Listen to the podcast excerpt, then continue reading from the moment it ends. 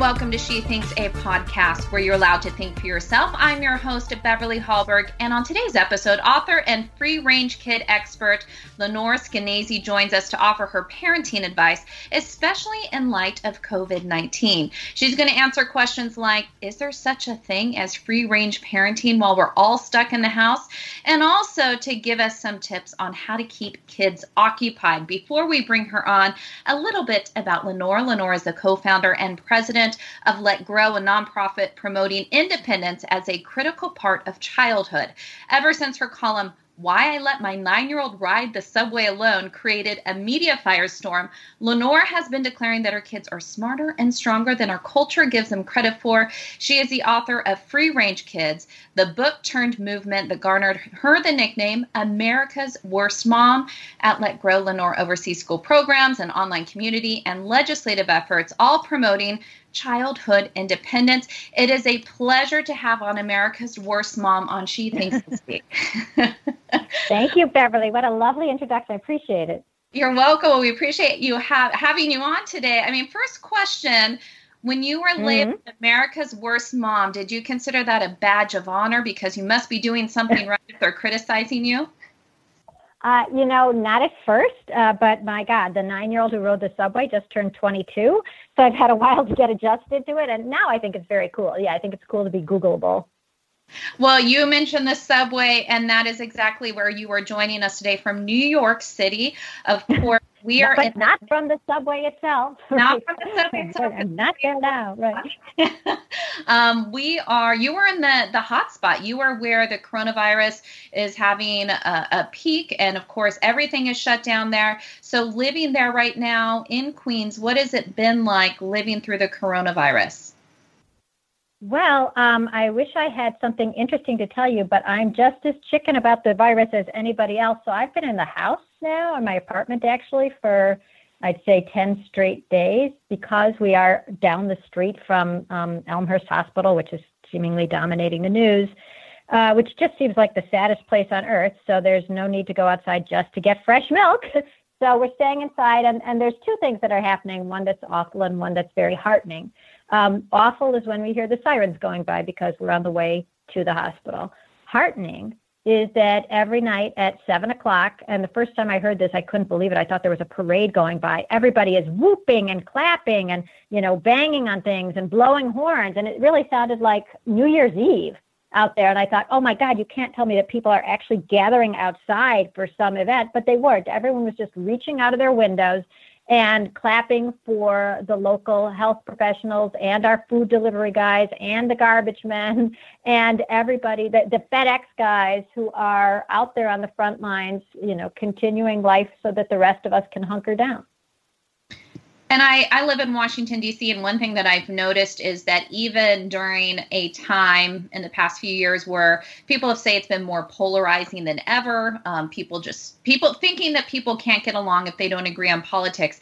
I haven't heard anybody talk about politics in my neighborhood. People are helping neighbor. Wow. And I think it's a time that people are really coming together because we have this common ground of needing everybody to stay home and play the role that they need to play in order for us to get through this, which has been a really neat thing. Yeah, it, it is. You know, I was here during 9 11 too. And um, the thing that actually uh, bums me out almost more than 9 11 is that at least at 9 11 we could all gather together. You know, I mean, there there were rituals, there were, you know, people would just go and hang out, and there's the the the comfort of being around your fellow humans and also all those barriers dropping because really we're all just humans.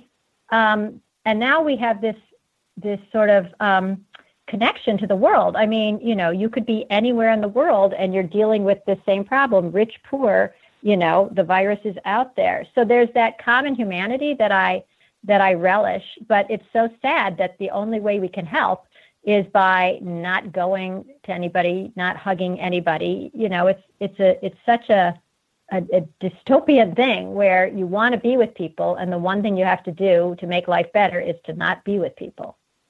And it, it feels so odd to what we normally do. And I think where you first gained a lot of notoriety was doing something that people felt odd as well, which is saying that I'm going to raise my kids by letting them become independent and learn how to do things on their own. So, can you take us back to when you wrote that column that created so much media attention? You mentioned your nine year old is now 22 now, but you let your yeah. nine year old ride the subway alone why did you write the article and why do you think it it did have so many eyes looking at this and have why was there so much criticism about it?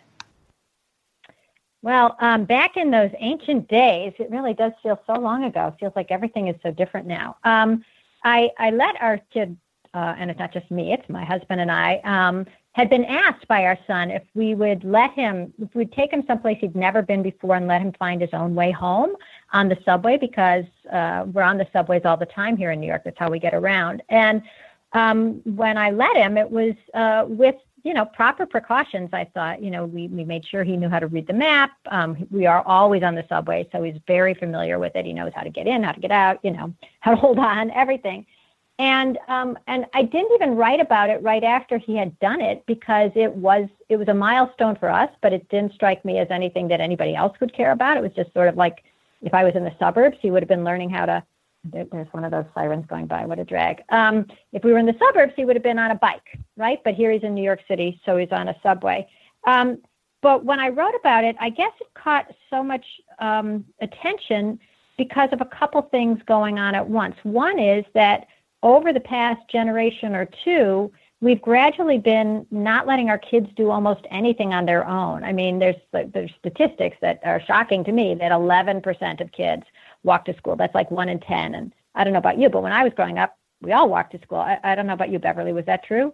Well, I didn't walk to school, but when it was bright outside and I wasn't in school, my mom would not let us in the house. She's like, "You're not coming back till dinner. Um, go out and play with your neighbor friends and do something." And I lived lived in a small town, but we lived downtown. We were on a main street, but we rode our bikes everywhere. So it was definitely an era where you were supposed to go out and use your imagination and play. Yeah, yeah, well, the fact that that had sort of evaporated, I think, was made stark just by. I mean, the subway thing is weird, so people are interested. It's New York; they've seen the subway only in sub in in movies, so it seemed crazy. But really, what we when what started the conversation about subways became a conversation about like, yeah, come to think of it, when I was a kid, I you know walked to school, rode my bike, met my friends at the park, played pickup basketball, we organized our own games, we took our Barbies outside, and people were looking around and realizing, like, oh my God, that's not happening. I'm driving my kid to travel soccer. You know, I watch every second. I drive them home, and then it's time for homework, and then it's time for the reading log, and then we start the next day again. And people were sort of, I just thought it, it, it sort of made people reflect on something that had been gradually happening, which was changing childhood from a child run uh, time, you know, kids making their own fun, to an adult led time, very structured and very supervised. And, um, you know, it, it sort of caused this friction in people. On the one hand, they loved their own childhood. On the other hand, they weren't letting their own kids do it. And they had to scratch their heads and go, why not? And I, I'm a newspaper reporter by trade. And so I, I look things up. I'm a reporter. And I kept pointing out that, like, well, it might feel less safe, but in terms of crime, we were at a 25 year crime low. The crime peaked in the 90s, early 90s, and it's been going down um, ever since. And so it's not that the kids are literally more endangered um, now, it's just that we've become intolerant of the idea that they would face even the most minimal risk, even crossing, you know, a two lane street on their own to get to school. We've sort of lost our faith in our kids, lost our faith almost in our own parenting to prepare the kids. And I think that's what just started this this big conversation that made the the, the story so uh, resonant for people is everybody started going, what the heck happened to childhood? Why don't I trust my kid to do anything that I absolutely loved doing as a child? And and and we've been talking about it ever since. And I think it's also the fact too that often there is this alarmist messaging that parents often hear. I know IWF's own Julie Gunlock, she's the director of IWF Center for Progress and Innovation. She authored a book called From Cupcakes to Chemicals, which people should look it up if they haven't read it. It's, it's fascinating. So- so great. great. Oh my God, I love that book. It is so underlined here. She talks about, you know, why did we get even afraid of drinking from the hose?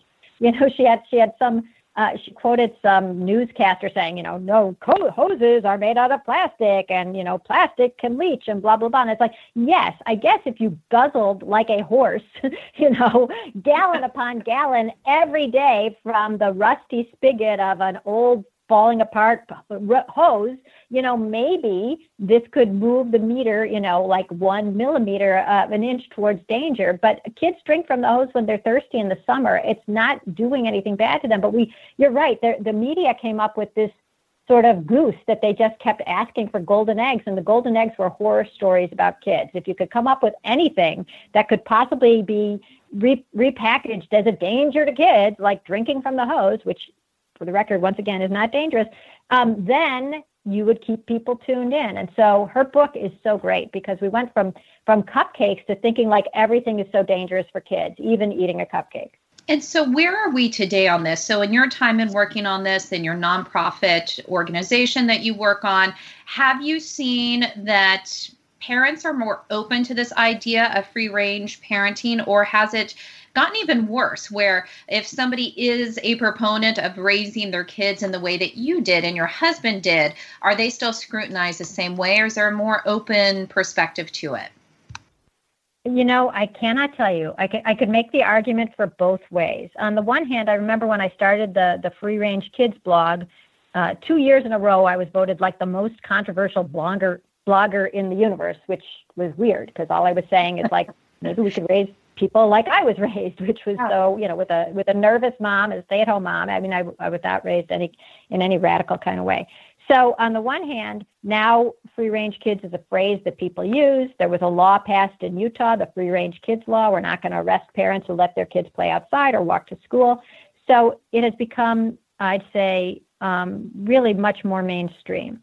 But I could also argue the other, which is almost with the rise of the internet and mom shaming and mom blaming as a pastime for the whole country, uh, it's it's hard to say, you know, I wanted to I let my five year old play on the front lawn today because somebody somehow will get on your Facebook page and say, I can't believe you did that. What about men in white vans? What about clowns with Uzis? And and then everyone will say, Yes, I would never do that. And and suddenly just a, a simple statement of like, oh, it was so sweet that, you know, I had my seven year old take the three year old you know, to the park today so she could swing for a little while. It's across the street. And and it becomes this, you know, it blows up as a, you know, a nattering thing. So, you know, with all the the surveillance and sort of the um, all the uh, social media out there, it feels like it is harder in one way to let your kids go because there'll always be people who hate on you. But on the other hand, more people are recognizing that actually, you know, sort of hovering and, and constant surveillance and structure for kids hasn't been good. I mean, the, the you know, the, the, the numbers before COVID were, were pretty off the charts, uh, that childhood anxiety had just been spiking to the point where, gosh, the National Institutes of Health found that one, almost one in three, 30% of adolescents have an anxiety disorder. And that's not good, right? And one of the reasons uh, at Let Grow that we say, and, and we work with a, a man named uh, Dr. Peter Gray, who's a psychology professor and has studied the importance of play and free time with kids for his entire career. And he says that when you're always micromanaged, when somebody is always helping you, directing you, watching you, grading you, coaching you, driving you, which is a lot of what childhood is like today, you're, you're micromanaged and you don't have much of what they call an internal locus of control. That's an internal locus of control is when you feel like you're in control of your life. Like, okay, you know, like me, I get to, I just had a snack, even though it's just an hour before dinner. So, yay, I'm an adult. I get to do that. However, when you don't have much internal locus of control, because you know, first you're at school, then you're, and you know, then you're in the carpool, then you're at soccer, then you're at Kumon, then there's the reading log. You feel depressed and anxious. And um, that is something that people were starting to recognize was really doing kids no favors. Doing, you know, making sure they were making you know the most of every moment because they were in the travel soccer league and they were getting that chest you know chest down pat and they were working hard on their SAT prep that all added up to not a lot of feelings of control and therefore uh, spiking anxiety. And therefore parents were starting to say maybe we do have to pull back. Maybe we have to let go a little.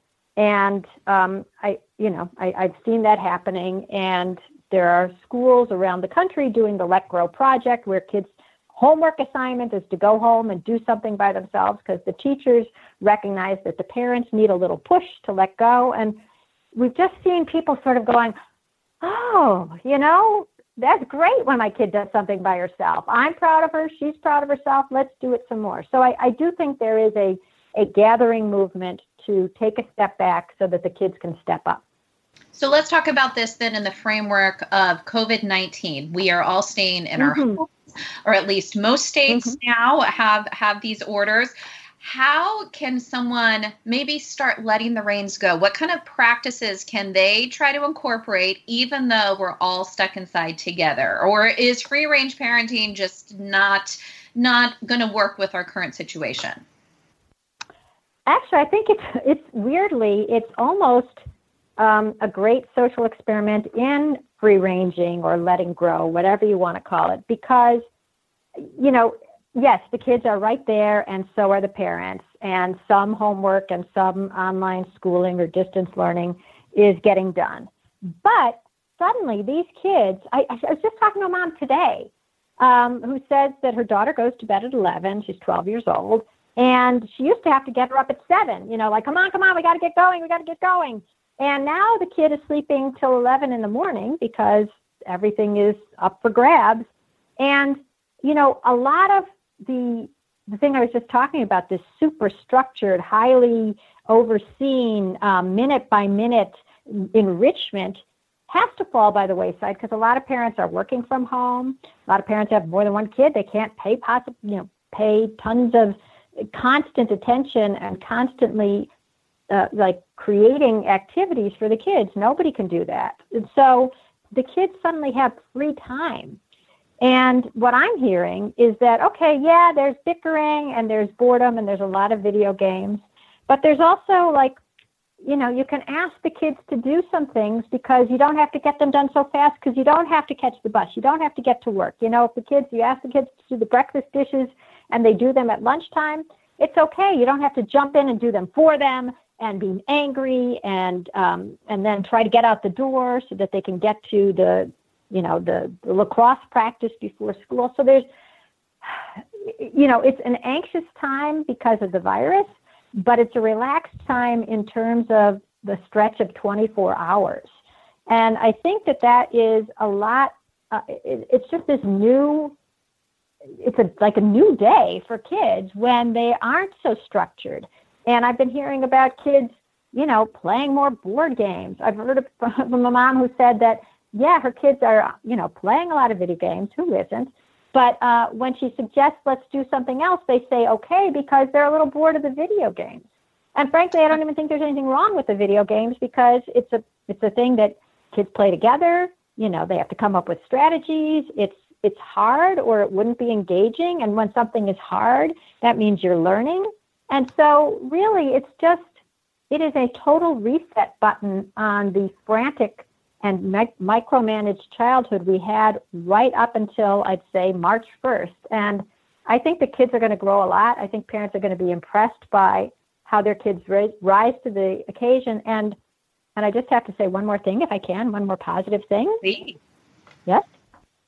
Okay, I've been talking to some psychiatrists, and you know, we always hear about post-traumatic stress syndrome, um, but actually, what is more common and yet never talked about because it's just not talked about as much is post-traumatic growth, and that is that um, you know nobody wishes bad things on anyone, but a time like this, which is you know difficult and confusing and scary, uh, doesn't mean that kids are going to emerge from this way behind or or crippled with you know fear or trauma.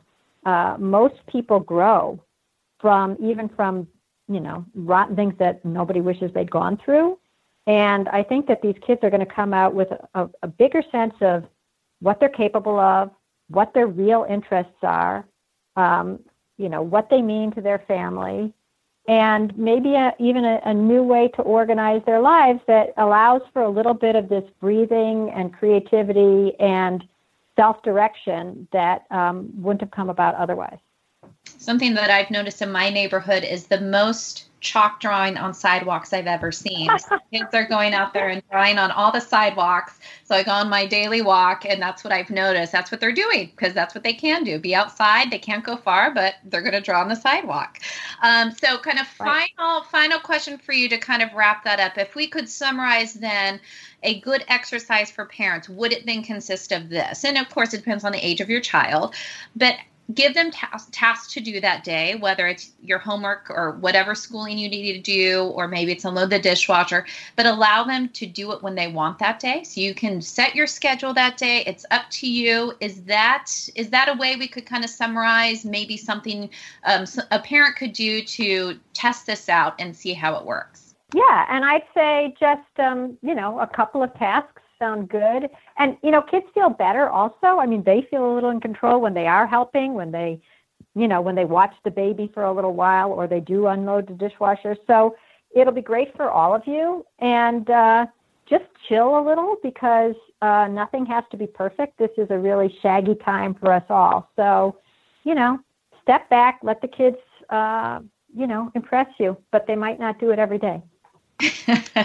well, I so appreciate not only the work that you're doing, but you coming on and offering us some positive outcomes that we could have from this, that this could actually be a good thing for kids long term. So thank you not only for being here, but for that encouragement as well, Lenore. It's a pleasure to have you on today.